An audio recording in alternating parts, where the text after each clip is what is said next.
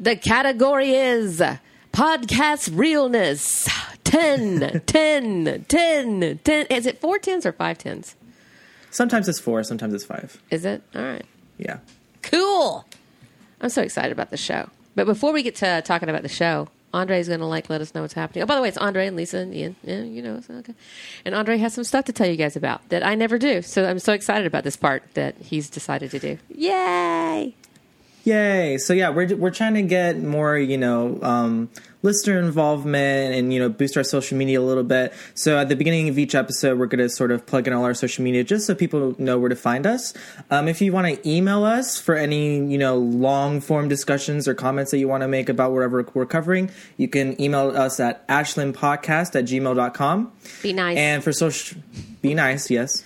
Don't be a dick. This goes for exactly. It's good for everything. Um, but if you're going to be a reach- dick, be funny. Okay, I'm sorry. I will stop interjecting now. Go ahead. If you want to reach us on Twitter, it's at Ashland Podcast. Um, same thing for Instagram, and our website is ashlandpodcast.com. It's pretty pretty straightforward. But yeah, if you guys have any comments and suggestions about what we you want us to do next, anything that we've done before, or any comments on shows, you know, whatever's Sure. going on in pop culture, Or just share random. And we might read it on the show. Who knows? Yeah, I think so. If you have any random thoughts go, about yeah. stuff, it could just be a random joke or a thought. Uh, well, also, like I love this about um, Chris Hardwick's uh, podcast. Uh, welcome back to Talking Dead, Chris Hardwick. Uh, I, I do love that he, you know, they have a community community cork board. We don't mind plugging your stuff either. So you know, tell us what you want us to to plug and talk about. Well, we're so happy to Yeah. like flow power to our homies out there. So if there's something that you want attention uh, about, just tell us about it, and we'll read it on the podcast. Yeah, Yeah. I don't mind ripping that off from uh, from Chris. It works. It's very effective. The flow power. yeah, a lot of podca- podcasts do it anyway. So Yeah, word. Um, cool pose. So. Oh my god, I was bawling like a baby during the finale. I was crying so hard. I'm so glad me too. Oh, I was just like, oh my god. I was a little gassed up on white wine, so you know, was extra kind of emotional. but yeah. So, what were your thoughts about this entire first season of Pose? Man, I don't know where to begin. Um, I honestly, I was expecting like a being it being like a Ryan Murphy and Brad Falchuk show. I was definitely you know expecting sort of standard because big fan of their you know American Horror Story show. Maybe not the most recent seasons, but uh, but this show is just. Yeah, we can talk about that later. Yeah. Um, this show is just so good, and it's so like it's just so heartwarming and heartbreaking at the same time. Right. Like I feel like that's the only way I can describe it. And it's a very, very character-driven show, like a lot of Ryan Murphy shows as well. Um, the characters are very like active, like they they're they're the ones that sculpting the plot versus reacting to anything that's outside of their control. Uh, you know, barring the whole AIDS crisis.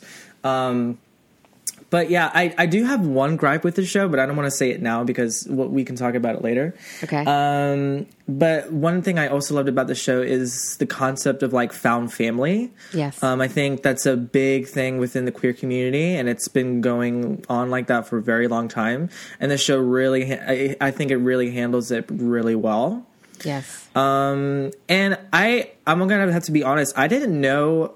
I'm assuming this whole like mothers and like the balls. I'm assuming this actually happened back in that time because I had no Yes. idea that this was a thing. That's Yeah. yeah. that that was what was really cool to me. I had no idea that there was you know women taking in like calling themselves mothers and taking in kids who like you know, kick it out of their house like Damon or people who are just living you know homeless without parents. Uh, that was really cool. That was really cool Yeah. to learn about that stuff. Well, I think you know, talking about that, and this is why I was saying I'm I'm pro gang in a lot of ways, and I know people might misconstrue what that means, but it's very much like, you know, when you don't have a mother or a father, and you and you know your community takes care of you, and and I know that's controversial, that maybe that's, you know, a gang, but you know, there's a time and and and there still is when that's all you have is your Yep. your blended family. And that's how this community stuck together. It's a very stigmatized community then. I think it is now. Um, and how i relate to it just so much is because me and all my friends we were other you know especially in a small town in the south. And so i was one of those people who i mean i was an informal mother but everybody came to my house for Friday night meals or Sunday night meals. And if you got kicked out of your house for your parents finding out that you were gay um, or whatever reason, it didn't take much where I came from to get kicked out of the house. If you didn't go to the church or if you didn't blah, blah, blah, or, you know, uh, marry, Yeah. you know, Billy Bob. You know, you got kicked out of the house, and, and my house would always become the bastion of those places, you know, the sanctuary, if you will. And, you know, we just, it very much it struck me to the core like that like that's how i related because I, I lived this way. Um, like I, I left my house when i was 17 and uh, been on my own ever since. And so i remember all those houses right up until probably when i got married at 35 the first time. This is kind of how i lived in this kind of communal blended family. Um, i just didn't know about this specific aspect of it in new york but man i just I related to it, and I think that's why I cried every single episode. I'm like, "Oh, she's taking him in. Damon has a place to live." Um, yeah, and, and there's just so much about this show that that touched me and that I related to. And like you, I was I got an education about this time because even though I'm of the age that could remember this time, this this wasn't my specific culture. You know, I was in the Yeah. South in the '80s, so I just I love to see how Murphy. Murphy shocks us. He did this with he did this with Feud. He did this with uh, People versus O.J. Simpson. He has these moments where it's like he does. and even um, like the um, the Versace one too. yeah, yeah. you know, it wasn't. It wasn't like because like uh, It wasn't camp or Yeah. drag or you know it wasn't like you know show drag. Yeah, Scream Queens or, or the other ones that he does. Whole American Horror Story. I love that shit though. Trust me, I'll Yeah. eat my popcorn and sit there and watch that shit too. But this, I mean, this, I mean, this one here, I think was the best that he's done so far. I think far. so. I think so. Yeah. What did you like? What's your what's your what did you dig about Pose? I just, I really liked. I mean, this was, you know, I really liked it to to see these stories. I mean, these are stories uh, that need to be seen. You know, we Yes. need to have to understand what it was like in the '80s. There's a whole generation of people, you know, who lived through that, the AIDS uh, crisis. Yeah, we're and- standing on their shoulders. Yeah, you know and it was it's just it's stories that need to be told and then you know the the gay and the trans uh, um, world their stories need to be told we need to hear what they go through and we need to hear the story of these white men who are married who have to have that fetish. and that too. I mean it's like I have a trans friend who used to be she was a sex worker and I remember her saying something. She's no longer now she has her own her own business but for the longest time that was the work that she could find was being a sex worker and she was she's here in LA and she said you know thank God for those men. Thank God for all of those you know daddies who needed to get you know their she-male action on the side. I mean that's not a I'm not calling them that. Community family don't come after me but that's what she was saying she was like, "Thank God for those Yeah. men because I wouldn't have like I wouldn't have eaten, you know. Thank God." And she said they loved all that attention and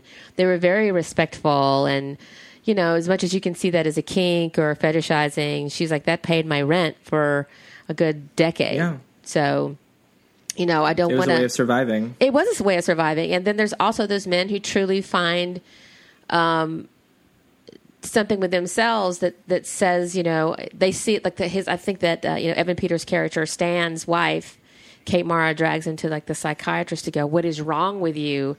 And uh, there's nothing wrong with Stan, honey. it, I don't think there's anything Yeah. wrong with Stan. He just can he live in this world, even if it is New York. You know, I think that's still stigmatized. It's uh, definitely in this world that you can't be out with your trans girlfriend. I mean, I still think you'd get shit for that. So, and trans Yeah. women die on the regular. A trans woman was murdered what you know, a handful of days ago. So Mm-hmm. there's so much going on with like, yes, it sucked then, and AIDS was a pandemic, and it got everybody. And our characters, Blanca and Pray Tell, you know, they have this diagnosis, and I'm just so fearful for them in season Yeah. two. I'm like, I don't want, please don't take Pray Tell. it's well, like well, going back to what Ian, Ian was saying about the the AIDS crisis, I think it's it's interesting to see it through the the 2018 lens because you know with the rise of you know PrEP medication and there's this new study that we might see an HIV vaccine next year.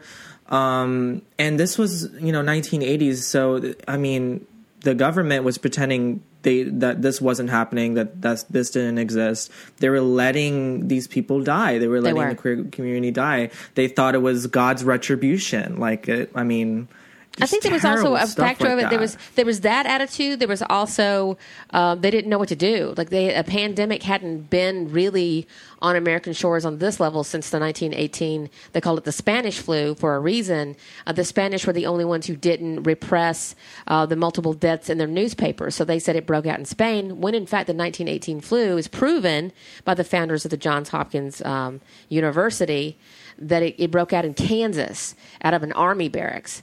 So, you know, we had, Yeah. and we, we barely had our shit together then. Like millions, a hundred million people around the world died. And when this came out, I mean, even those who gave a shit, they were just slow to act. And it was because of ACT UP in New York, really raising fucking hell about it. And, you know, wonderful, these brave um, activists, activists were in this in the streets, you know, and you'd see them die, and then somebody else would take up the mantle, and then somebody else would die and take up the mantle, and it was just a whole Yeah. lot of screaming because the government a didn't care, and then b even if they did, they didn't know what to do, and then they were they were giving him that cocktail at the time that was just basically a death sentence, um, and then people are on experimental drugs, and all of and you know I lost eight of my friends in a pretty it was it felt like it all happened at the same time. It really happened over about three and a half years, and we were all scared to death and angry as hell. And uh, that I relate to. That I remember. I was part of an ACT UP uh, group out of Atlanta, and we were going to the CDC, screaming at those guys about like weren't screaming at them. We were trying to have a dialogue about like where are you? Are you doing Right. anything? Are you are you doing Right. anything at all? At all? Well, I mean, that's I mean, that's also like just another big part of US history that is sort of glossed over because Yeah. I do not remember learning about any of this stuff in, you know, my, you know, history class or like health classes or anything. Yeah. We definitely learned about like the AIDS virus and the HIV virus. We learn about those and how you contract them and what they do to you, but we we don't seem to talk about about how it was in pandemic in the 1980s and that the government did nothing about it.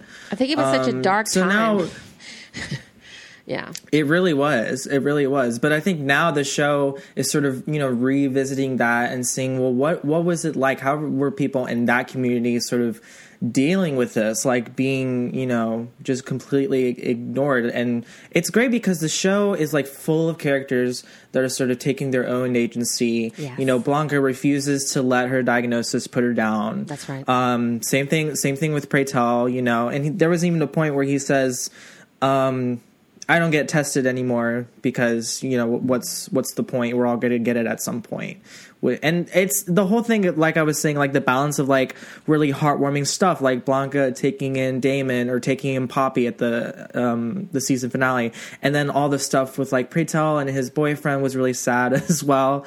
Like, it's, Oh my God. you know the show does the show does a really good job of making you really care about these characters. And one character that I did not think I was ultimately going to care about at the end, I think you're already ahead of me, is Elektra. Yes. The Yeah. arc she goes through in the show is so amazing. I'm glad they because gave like that the to first her. episode, you see her. Yeah, if you see her, she's very rude, demanding. They're robbing a museum, and she's sort of her. I guess reputation is like stripped away episode by episode. People are leaving her. She loses her gentleman caller after she um, gets that surgery, and now she's having to find jobs. You know, in in an Indian restaurant as a hostess, and it's just really it just happens so organically as well.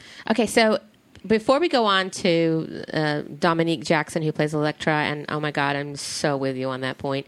I want to go back to something that you said earlier, uh, and we were talking about what what I appreciated about this series series so much because I've seen now uh, throughout the decades just people handling the um, the AIDS pandemic. Uh, I'm always going to call it a pandemic, guys. It was always a pandemic. But you know, you have Angels in America, and you have and the band played on, and all of these, you know, wonderfully um, wrought and well done productions. But they are pretty fucking heavy, and this topic is heavy, and this time was heavy, and there's a lot of us who live through it that don't want to talk about it all the time because it, it sucked. it was just it was so draped in such misery. You were bouncing between the hospital and planning memorials and going on marches and visiting. Like I don't know how we all like slept or ate or made a living. It was crazy what I appreciate about what Pose did, what, what Pose has done, and what Ryan Murphy has injected into it, along with Janet Mock, is that they haven't made this this funeral dirge. They are saying we're recognizing Yeah. we're recognizing the AIDS crisis. We're recognizing that our characters are positive, but they're also positive about their lives, as you're saying. You know, that's the mm. backdrop of where we are, but it's Yeah. they're not mired in it. You know. And it's in the, That's a really good It's in this festive world. That ballroom is a sanctuary, and in like the most vicious thing that's going to happen to you is that Pray Tell is going to read your ass, you know, in a deliciously wicked and, and evil way. But like we're just we're all here for it, and it, it kind of toughens them up as well, you know, being accepted in the world, passing as you were. Um, putting on that mantle pretend if it's the military night you know it's playing dress up but it's also Yeah. it's like this church it's a church that's a that's Yeah. a cathedral you know and and i loved that yes aids is is a story that we're telling in the pandemic but we're not just like throwing on black clothes and just walking around with our heads hung low so i appreciate that so much but let's go Yeah, back to elektra absolutely. elektra oh my god i was just like we all were like I love Dominique Jackson as her, but I was like, please don't just leave this character here. And they, as you said, they redeemed her. So, a little interesting thing I read about. I found that there was this really. Sorry. Go ahead. No, keep going. Go. Oh, sorry. uh, I was I was just gonna say there was this really cool thing that Dominique Jackson does with Elektra is that when she's sort of playing the role of the mother and like sort of throwing shade at everybody, she like over enunciates everything. I don't know if you noticed Yes. she over enunciates, but when she's talking to like like when she like at the very you know last couple of episodes when she's like down and like talking to Blanca, she doesn't really do that No. too much. And then when she comes back and you know shades the the House of Ferocity, it's back with that over enunciation. And I thought that was a really like interesting character quirk. I love it. I mean, that it's she- part of her mask, right? Yeah. Yeah, yeah, totally. Part of her armor. Um, I mean, and also I didn't know this about Dominique Jackson. I was reading about all these actors today. Um, she's from Tobago, right? She's um, she couldn't live in her community as a trans person, so she she came to America pretty quick. And you know, here's the interesting thing that she has in common with Elektra, and especially this last couple of episodes. She was a sex worker to pay the bills. Um, she modeled for free, and she was homeless. And I read this weird story. I don't know if it's not weird, but I read this kind of strange or interesting story. I'm not trying to make it a negative thing. Where I think it's Indya Moore went to some sort of after school counseling thing because Dominique got her shit together, got off her drugs, started respecting herself because she's like if, if nobody thinks anything of me, then why should I? But then she kind of like found herself, and I think she was participating in some after school kind of programs in New York uh, for trans kids. And Indya Moore, who plays Angel, she said this is the first trans person she had ever met. You know, Oh, like wow. that. So I think they knew each other from the day. I don't, if I have that wrong, somebody correct me. But I was reading that, and it was a New York Post article, and we know that's not really a good source. So you know how the New, New York Post can be. Um, but yeah, I, that over enunciation at first I took with Dominique. Forgive me, Elektra fans. It annoyed me because I was like, I was looking at her IMDb. I'm like, well, she hasn't. She's only been in Strut. You know, she's very new to acting, and when you put her up against MJ Rodriguez is Blanca, and um, obviously Billy Porter is Pray Tell, and and others, even uh, Hailie Sahar and, and Angelica Ross, you're it's very it, it it definitely looks like she's got the less acting experience than the others. So I was like, surely Ryan is working with her, but then as she let it slip and could be normal, like with her lover, Christopher Meloni's character, Yeah. when she's being real with Angel, I mean, with Blanca at the table in the diner, I was like, oh, it's an affectation. Yeah. It was me. And because for all those episodes, I was like, ooh, Ryan, get in there and work with that. But I was like, oh, that was just me misunderstanding what Dominique was doing with the character. Because there's no one like Elektra on, you know, on TV. You know. Oh, totally. So No, I think that's interesting. That I think that's interesting that you thought that. Uh, I definitely noticed it when when she first came on screen and started talking, but I thought it was just like a you know character decision. Um, but no, that's that's really interesting. I, you know, and also just looking at these performances, um, I just love me some Evan Peters. I love him in everything. Can he just get the MVP award of just he just comes along for Ryan's whatever Ryan is asking him to do, he does it, and he just steps into the skin of these characters. I love him as Stan. I love his relationship with Angel. Uh, I'm rooting for these crazy kids. I love that Angel f- made her first TV dinner. Well, I'm hoping that some of these characters will stop making appearances in other Ryan Murphy shows. Yes, Like, cause I know, cause you know how he has like his sort of like acting troupe. He does. Like his sort of main panel of actors, Yes. uh, Evan Peters among them. I'm wondering if maybe some of these actors will start, start coming into other stories. I think that could be really I hadn't cool. even thought about that. I would Um, love to see Indya Moore or MJ or Dominique or Billy or any of Mm-hmm. these ladies and, and gents and anything. That is, oh, it just made my heart sing. Come on, Ryan. Listen to Andre. I do want to say though, I did mention that there was one gripe about the show um, that I had, and it's at, it actually was the Stan and Angel storyline, um, mostly because I was kind of watching it and being like, why, why? oh, just why Basically. at all? why at all exactly because i mean like I, I I- again i love me some evan peters but i the more i watch the show the more it's sort of paying back to him and like you know cheating on his wife and his kids and i'm just like i'm not really digging this at all No?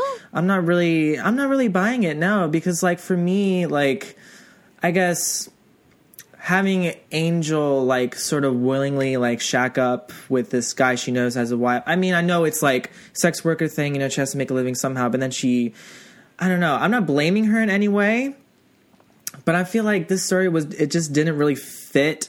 It was like a puzzle piece that like had like one extra thing, but it was like jammed into place for me.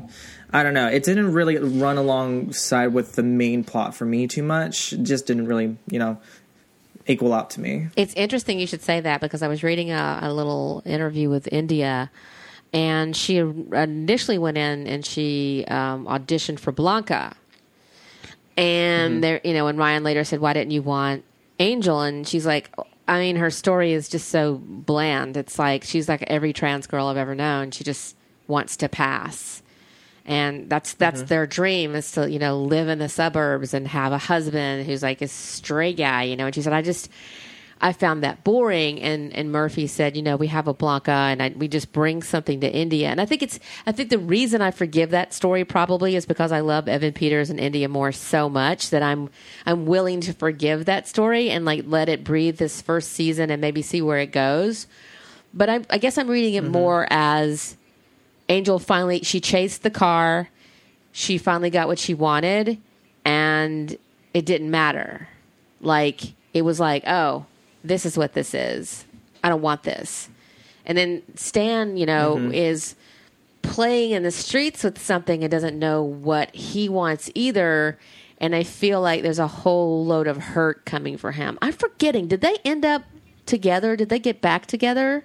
No, she remember it, there was they were outside. She goes outside. back to hooking, doesn't she? She I thought they I thought they ended up together no, she she because I thought Stan said he's leaving his wife. yeah, but remember um, they were they were she was talking to him outside, and she's like, "You're not listening to me. It's what I what I wanted, Right. but I have a family now." Right. Oh. yeah. And then she goes back in with Blanca. yeah, and he's like he's being all weirded out in the bar and stuff like that. So, uh, yeah, I I'm still I don't know because I guess he is representative of the straight world that's curious. Yeah. There's so many of these MAGA people and right wing people that you know they just want to know somebody And they what they did was cool or you know somebody different, and then this is what happens when you get it. Like you just don't know what to do with it. and he it was interesting how that you know that that character's story is like he's working for Trump Yeah. and and that whole Oh, yeah, environment right. and then you know Van Der Beek's character and then they get in the fight Yeah. And then he doesn't get fired because they encourage violence. They're there. like, yeah, and you have a mistress, yay! Yeah, You're you know, trying, so they're it's trying to like, like guess whether she's oh. black or Dominican. Yeah, I I just found I I don't know I just found it all kind of gross. You didn't like- you don't like- you don't- because I mean like No, not really. And I, I swear to God, when that one scene where Stan like comes in late and like they're in their meeting with Trump and he says, "Is, this, is he still in there?" I'm like, "Oh God, please don't give me like a younger Trump, please don't." Oh really don't yeah, that would be it. like really gross. Nobody wants to see that. Um, I mean, again, yeah. They're like, "No, he left already." I'm like, "Oh, okay." I can see it being of two minds, but definitely Trump's rise was in the 80s. This is when he was a superstar. This is when you couldn't. I mean, I remember interacting with people in New York in the 80s, and we talked about Trump all the time. That's why by the time he came to run for president, people were like, Who is this guy? I'm like, He's a fucking, fucking piece of shit. Like, he's been this guy. He's been a loud, loud, loudmouth, know nothing, busted ass businessman since the day, right? and all of the people who mm-hmm. followed him then before you got the Bubba Tiki Torch um, Nazis, you had these pieces of shit, these Van Der Beek uh, guys. And I, I love. By the way, can I just say, I just love James Van Der Beek. I fucking love this motherfucker. He is he's embracing it. He knows how to play this guy. He has a sense of humor. He's very self aware, just in general.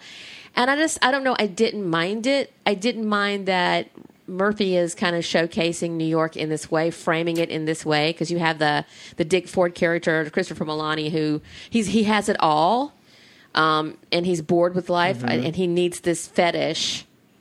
You know, like he needs a new Rolex and Yeah. a new car. He needs you know Elektra to be this thing, and it's kind of shining a light on that. But I feel you. I mean, I think we're also experiencing a lot of Trump satire and ridicule burnout in this country. So I can see where I'd be like, yawn. Do we have to have it in every? Do I have to have this entree at every single fucking meal I'm having? You know, I can I can feel that a lot Yeah. too. Yeah, like- I mean, like like Andre was saying, if they if they did have him as a younger Trump on screen, it'd be like, okay, that's just that went over too much. That was over over the top. I would have worried that um, they would have had a young Trump trying to get in the car with Angel, and I'd be like, Angel, run, run, girl, run, run.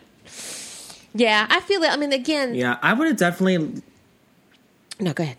I, I I was just gonna say I would have definitely would want to see more of like I would have loved to more to find out more about like Papi's story and his background. Yes. um like why why how did he get into like dealing drugs you know how why why is he doing you know what he does how is he acting um you know for me he was kind of there to like be a plot device being like the first kid blanca that she has to kick out yeah.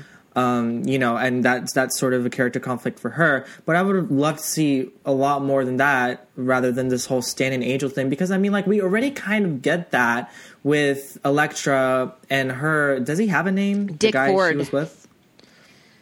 Dick Ford, yeah. I feel I feel like we had enough of that. Yeah. You know, when he left her after she got the surgery. Yeah. I, I get that there was a sort of fetishization about you know quote unquote she males. Um, but I, fe- I just feel like you know, Stan, the Stan and Angel story was just not very. I feel didn't, you. Didn't sit well with I me. think I think it comes down to something that's very important because uh, you know first on the call sheet is um, is going to be Evan Peters, and once you you're you know you put your boy in something, you're going to have to give him something to do. But I'm with you. I I'm, I think now you've kind of brought me over to the side of we probably should have given Angel a more interesting story. You know, um, yeah, we probably could definitely do that. And it had to be about the girls the first season. I mean, I understand. I love me some little Papi. Oh my God, I love him so much. And this is Angel's uh, first role ever, and he's killing it. So, at least the first role on IMDb. He might have done theater or whatever before. So, Angel, I'm not like dissing you or anything. I'm just saying. But yeah, and I, I feel like over the seasons, we'll get at least at what, two or three out of this. Um, I hope to spend more time with Angel as well, as well as Dylan. And, and and a lot of other characters on here. Like I'm, I'm interested in like Angela's story, um, Angela Ross's story, her character, or like those other the other kids that came from uh, Elektra's house. And I want to spend a little bit Yeah, more time with these stories. And there's so many ways you can go. But once you stack the deck with Evan Peters, I don't know what you could have done with Evan except for you see a man, and this is maybe where they're going in season two. That maybe what Yeah. Stan is chasing is his own trans identity. That maybe he is trans himself, and that it, he doesn't like he's attracted to Angel, but maybe not in the way that he even understands at this point. Maybe he's attracted to what Angel has done with her life. So I wouldn't be surprised Yeah. if they added something like that to the story, and I don't know how that'll play out. I don't know how the community will take that. I just, it kind of annoys me that he's top of the call sheet, top of the billing, because I was like, oh man, we had such a good shot at this, and now he's like, he's up here, you know, and um, Yeah. that was kind of like how I- it's a trans show. s- Can't we just have like? Can't we just start with MJ Rodriguez and then Dominique and then Indya and Billy and and then maybe he's like fifth build and maybe he doesn't get that many pages. That was my only thing, is that Yeah. just get out of the way of that a little bit. I don't know. Yeah, I'd probably even say like I kind of like going looking forward for season 2. It might be interesting to have like the straight white characters sort of be in this world and sort of have to first overcome his like internalized, you know, whatever um, with this community, and then sort of learning the ways, you know, of, of how this community works. Um, and yeah, that it might be interesting. I feel like they might be leaning more towards like um, maybe him finding out that he's gay, or maybe fingers crossed bisexual. Um, I feel like that that that could also Yeah, I mean, any of those things work. Um, I mean, it doesn't have to be as. I mean, I think maybe him tran him transitioning would be on the nose, probably, and that would probably annoy me. But I like your idea of him like being Hmm. Bisexual. Yeah, I think he would be. Yeah. he'd play really, and then being like, "Well, how do I do this?" And they're like, "Welcome to my world." Can't be seen above, you know, Houston with a dude, or get your ass beaten. This America. What did you think Hmm. of the music? Were you curious about any of these Hmm. songs? Because for me, it took me back. But I'm the only old ass person who's uh, who remembers when. I don't think y'all were born, but uh, Do you mean like the music in the balls? I'm talking about just the music Or, like, in general? throughout the entire series because there's just some bomb ass soundtrack going on with this entire season. Maybe nobody noticed, Hmm. but there was a lot of the balls had some great songs too, but just the songs that they're transitioning songs that were using a lot of pop music from the day, and I was like, hell yeah, that got me more excited than anything sometimes. Hmm, that's interesting. I don't think it registered too much with me. Really? Yeah, I don't think I don't think so. That's interesting. Yeah, I'm kind of like surprised at you. That you'd be like coming back with like, what is this song? Um, maybe it just all sounds like that. No, I think I think possibly, yeah. It might be that I, I probably didn't recognize any of it. Um, that's interesting though. I do, can we can we talk about the balls for a second? Yes, though? let's talk about the balls a lot. because I I since nobody remembers the music with me. Well, did, did you have any any else? Anything no, else to say? I, I didn't don't. want to cut you I don't need to do an entire, you know, half an hour on music of Pose. I'm just saying it was delightful and delicious, and I appreciate it. And thank you, Ryan Murphy. Okay, fine. Okay, Okay. and continue. I with just want to make sure. That's fine. But no, yeah. Anytime, anytime it uh, transitioned to the balls, I was like, yes, this is my favorite part of the show.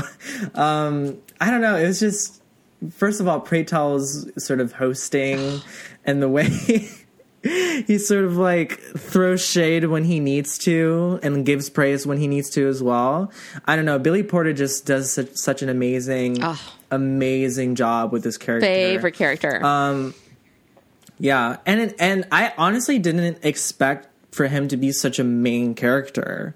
Um, I thought that he was just going to be the guy at the balls that announces the categories, but now we we we got that, and now we the show sort of takes him in, and now we're digging deeper into you know like his boyfriend that's in the hospital and how he feels about the AIDS crisis going on and everything. Um, him taking the boys to go get tested was probably my favorite thing about the show. Yeah. I don't know. It was just like re- it was just really pure. He was just sat them all down and he's like, "You're gonna get tested. We all have to make sure we're not spreading this thing. You know, it, it's mandatory. It's not optional." Um, but yeah, the balls absolutely amazing. I did feel bad though with the whole candy situation yeah. Like of her not having the body. At first like the first time it happened i felt bad. By the by no the show's end i was just like i really don't care about you. Um but i did i did sort of feel bad about the way she was like sort of treated for not having you know the the silicone injections and stuff like that. Um, Yeah. and, I, and i'm glad the show touched on that as well. There is a lot of i mean if you watch i mean i don't know if you watch rupaul's drag race um i, mean and i've known a lot of drag queens i've maybe known i want to say three trans queens who did ball. I didn't go to the balls in Atlanta. We had balls, but I didn't go. I don't know if I was ever invited. Um, which now that I think about it, it hurts my feelings. But uh, I would go to gospel brunch. And I would go to like a couple of other things, but I don't think I ever went to. I did. I was working a shit ton in the '80s, so I can just tell you, probably didn't have time to go. But one of the things that I that struck me about this is just I kind of lost my train of thought, but I'm just going to keep pushing on through. Is that they feature all of these legends uh, in the background? Now that wasn't my thought. What were you saying before that? And then I could pick up my thought. I was just sort of like my my brain just went off in this other direction because I was thinking about balls. It doesn't. The Billy Porter. yeah, yeah.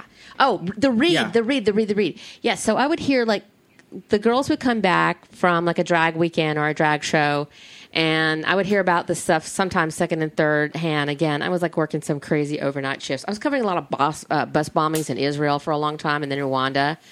So, and then I did OJ, and I just I would listen to everybody bitch on the weekends about how they got read really hard at the bar um, or at the show, and like you know, there was a lot of husky girls trying to like squeeze themselves into some outfits, you know, and some of them had a hard look, and some of them were just like they were day players because you know they were passing for just gay, you know, walking around, but then they were trying to like have this little thing on the side. You could tell like some of them really wanted it, and there'd be like a hard read on stubble and shoulders and Adam's apple reads and a lot of hurtful shade, and there'd be like there'd be a lot of snatching of wigs.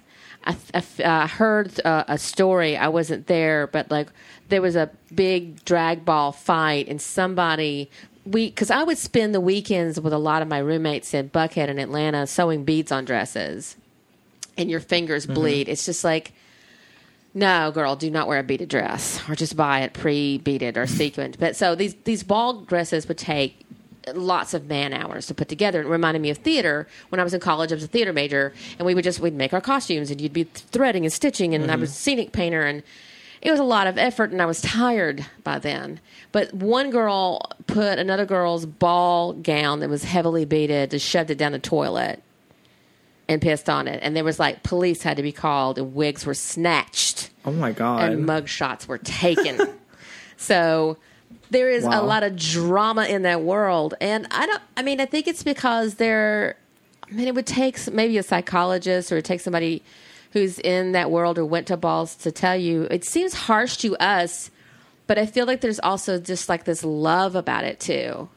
Even with like Candy getting, and I thought Candy passes. I think Candy looks pretty good, so I'm not getting like linebacker read off of anybody you know, and they're like they're giving shit to MJ's character for Blanca for like looking kind of heavy, um, and and that kind and of having stuff. like stubble. yeah, so it's like, yeah.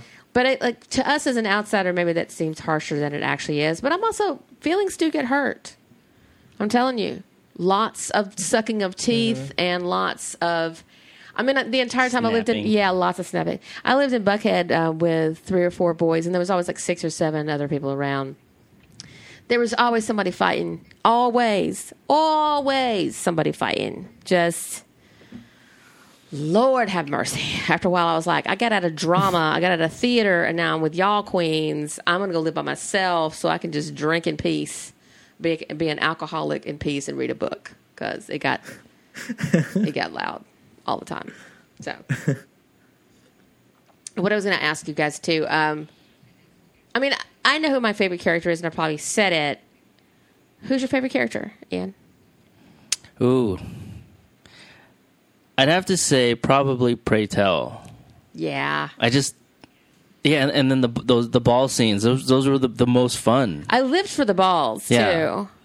And Yeah. and it's like it, you know it it starts up and you just like you're glued. Like what are they gonna do? What's gonna what are the the dance moves? Who's Oh, coming in? Yeah, And then sort of like that popping and locking thing they do. I don't know what it is, but it's like the voguing. yeah, it's wild. The voguing. Yeah. Awesome. That's how we thought dancing went for a longest time. So So yeah, but I mean, yeah, uh, all of their stories, the the characters, I was just I was invested in all of them. So you weren't like bored by the Angel and Stan character? I wasn't bored by it. You know, I Maybe was it your top tier story? it wasn't my top tier story, but it, I mean, it it to me it just it it it it was part of the whole- you know everything. It's like there's that part of you know life that you know just like with uh, um, what's her name? Um, missing the name. I'm terrible with names. Uh, from uh, the other house, the the first house, Elektra. Elektra, like her story with her man. yeah. You know, it's like it's just it's part of their life. Yeah. So I did feel bad for her when she tried to go back into the penthouse, and then the other Yeah. girl was like called up. that was that that shit was quick. And then it was Yeah. like like he even said, "Don't do this," and then she did it, and I was like, "What were you expecting?" Well, I mean, and it- again, you see sort of the bookends be- between what Angel wants and what Elektra wants. You know, I don't think Angel's necessarily looking for uh, bottom surgery. She knows that the transformation is inside her, and I think she just wants to have that recognized, and I think she gets that from her house. Whereas Elektra needed the, and we all, again, what I love about the show, and I want to say this about this is my opinion, but uh, not all trans people are the same. They don't have to want Right. like not all gay people are the same. Not all bisexuals are all the same. Not heter- all heterosexuals, even though that's not a real thing. That they're not all the same. So I like that Elektra needed the physical transformation to feel like a woman, even though it cost her everything. And Angel got what she wanted, and it had no meaning because what she's looking for is internal. Not to say that Elektra's not having an internal st- uh, journey either, but all of these women and all of these characters are on their own journey. You know, um, pray tell, he's not like any, you know, he's not just gay in one way and how he handled Costas' death. You know, Costas says, I want you to mourn for one day and cry your eyes out, and then I need you to fucking live. You know, and then him mm-hmm. going out on his date and, you know, saying he's positive, and now we see this renewal. I mean, like, yes, some of these stories have to be kind of boiled down a little bit, I want to say. Uh, not that Ryan Murphy is running a PSA program, but there is kind of a due diligence here to introduce this because there's no show like this Yes. on TV. Like transparent, Exactly. transparent Yeah. is garbage. I'm sorry, I'll say it out loud. Transparent is fucking garbage, and I. I tried to watch that garbage and accept it as a thing, but you lost me at Jeffrey Tambor out of the gate before we even knew what a he is. But like, I just this is the first show for me to tell a trans story, and so we have to sit still for some origin story shit. And Yeah. I think that's what's happening. Although a lot of us, we've been on this page and past this page all of our lives, we'd like it to start on like chapter 17.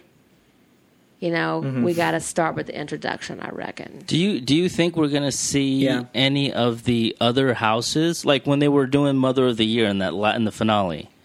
And he had you know those like four or five different houses that we had never even Oh my God. touched on. Yeah. Do you think maybe in season two we'll be able to see the, they'll I would hope so. incorporate that, or will it just be another? You know, there, we know that there's other houses out there. I don't think so.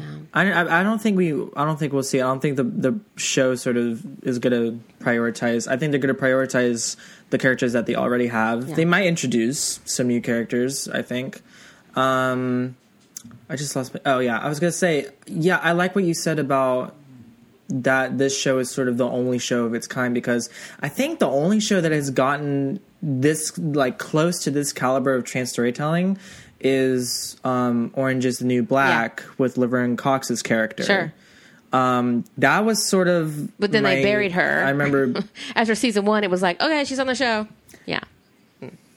yeah, that was sort of my my first experiencing a trans character on screen. Um, but here it's just like full throttle. Everyone's at the forefront. Um, so yeah, and going back to what you said uh, about the whole, I don't want to harp on this too much, but the stand and angel thing. I guess what I really wasn't vibing with, I I wasn't completely sure what either character wanted out of it. Yeah. because like for Stan, it's like does he is he not happy at home? Does he want something on the side? Does he want to be specifically with Angel because she's trans, so he can get that sort of you know I guess experimentation? Does he want both? And then on Angel's side, does she want a relationship with this guy? Is she doing it just for the money?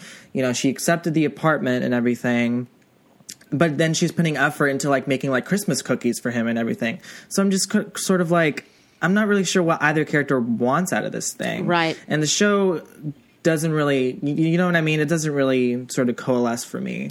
I what I Um, think I think maybe I'm feeling and how I'm agreeing with you is that thi- this storyline suffers greatly compared to the other ones.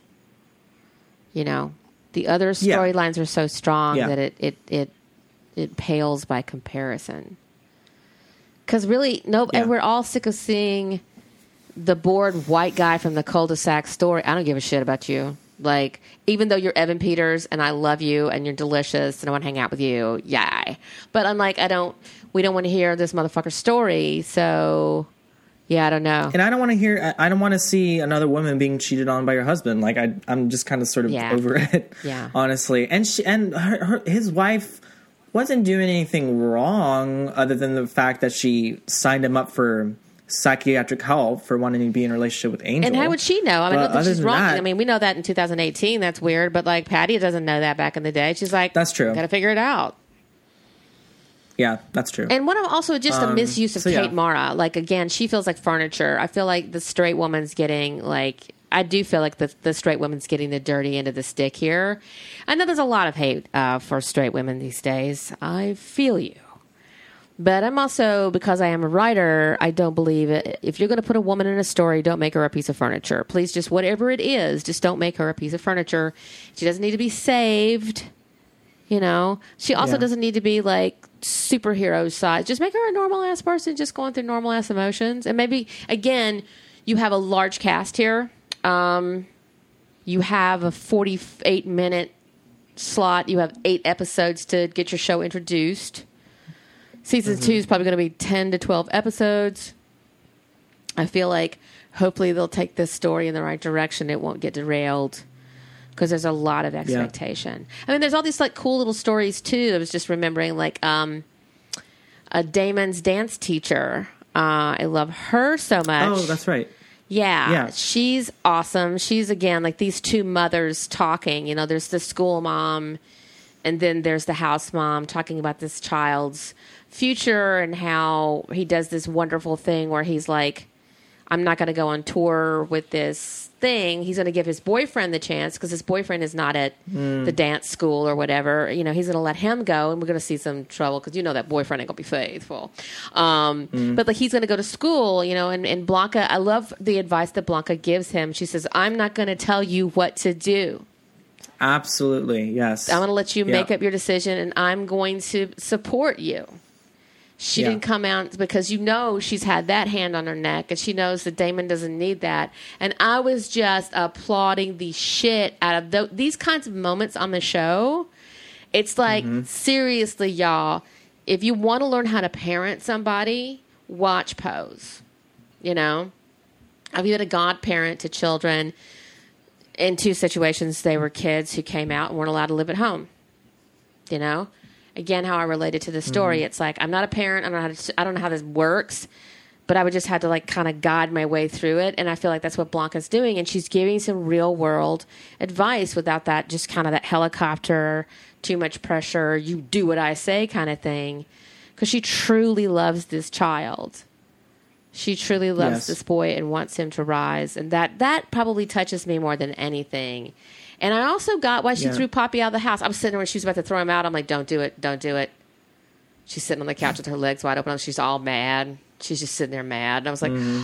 she's gonna do it. She's gonna do it. Yeah. so. Well, uh, can I just? I love that Damon made the decision to not jump at the chance to to go on this tour and to keep like working and honing his craft. I think that's such a great message. It is. especially in a day like, especially in days like today. Like at least for me, I probably, very honestly, if I was in his shoes and it was 2018, probably would have gone on that tour yeah um, and but I think it's interesting also because Damon throughout the show has sort of been jumping into everything as well. Like he jumped into going to that dance performance, and instead of going like on his date with Ricky, you know, and jumping into Ricky himself. And can I just say, Ricky is super fine. Yes, yes.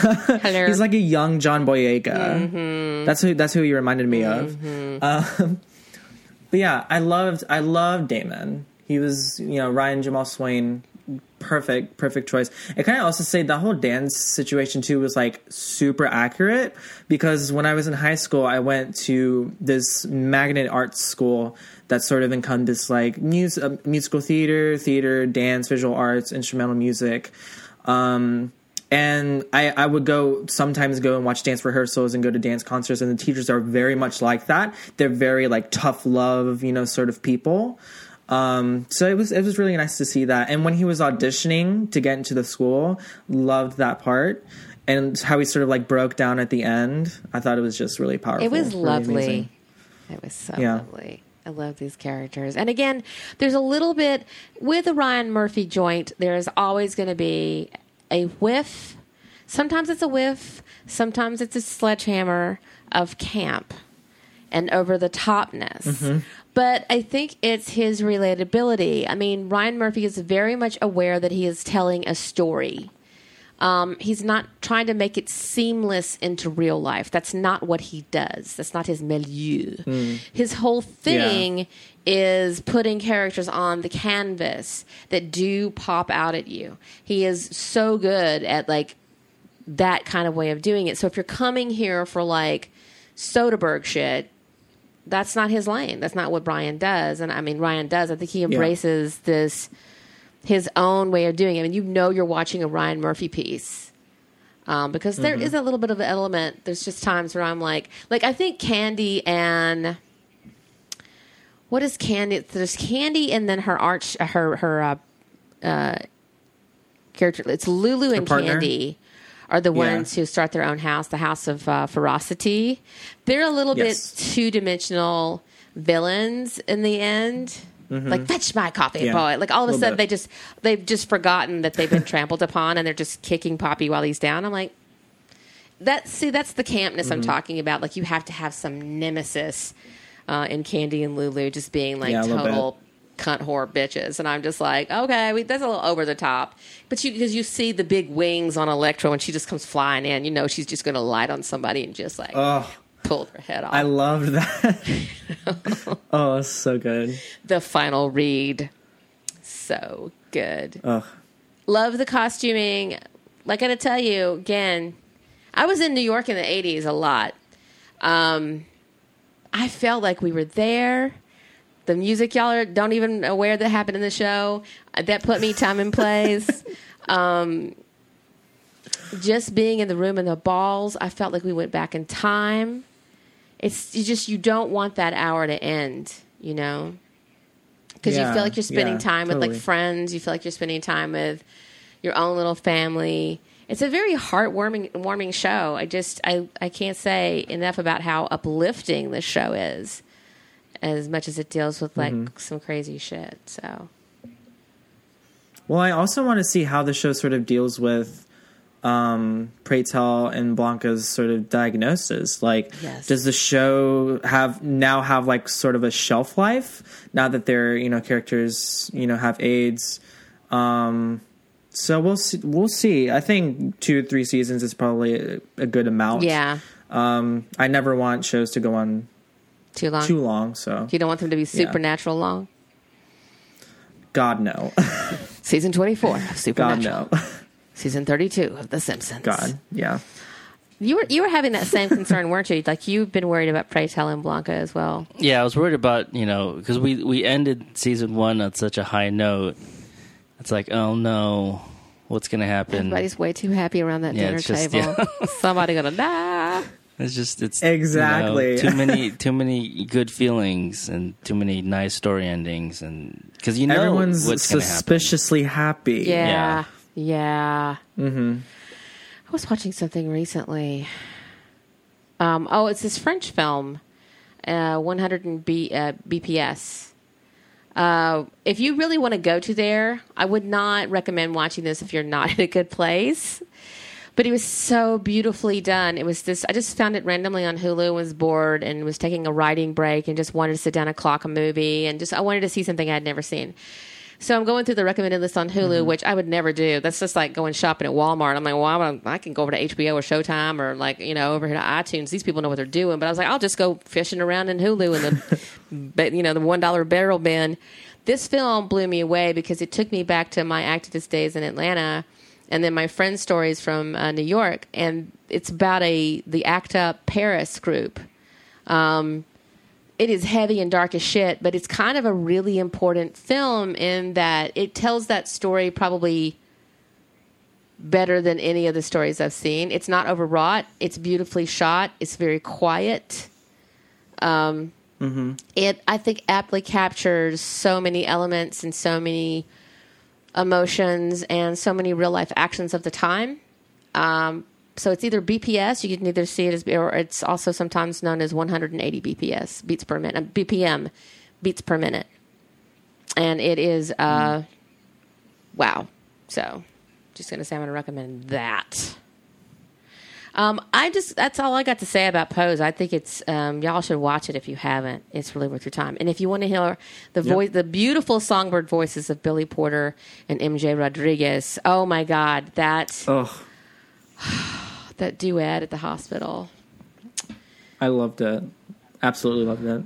Both of them singing and then the duet that tore me up. I needed to be hailed. I needed to be hailed when that was over.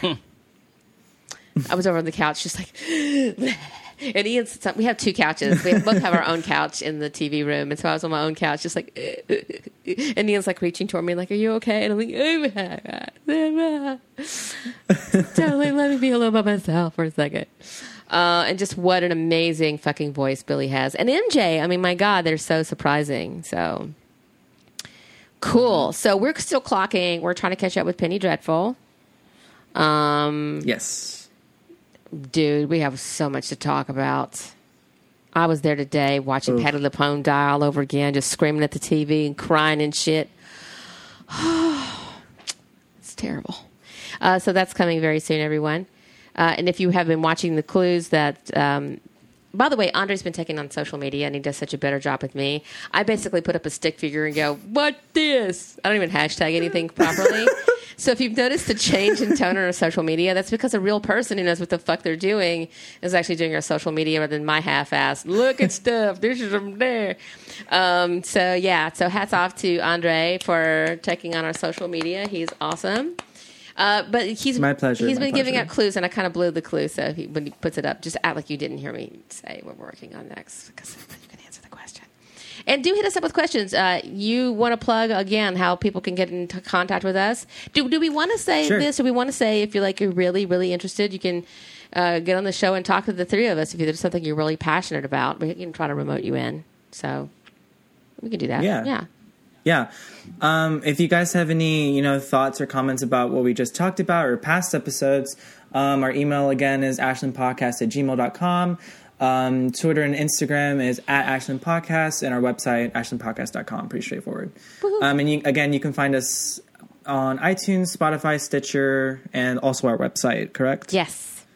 That's it. Yes. And I'm about to put us on, up on Google Play. I just haven't gotten around to it. So once I get that up and running on Google Play, you have another place um, Oh, cool. to Okay. to listen to it one more time. We have. Uh, I want to give a shout out. We have um, people listening in Norway now, uh, Uruguay. Thank you very much. We have people listening in Poland and Russia.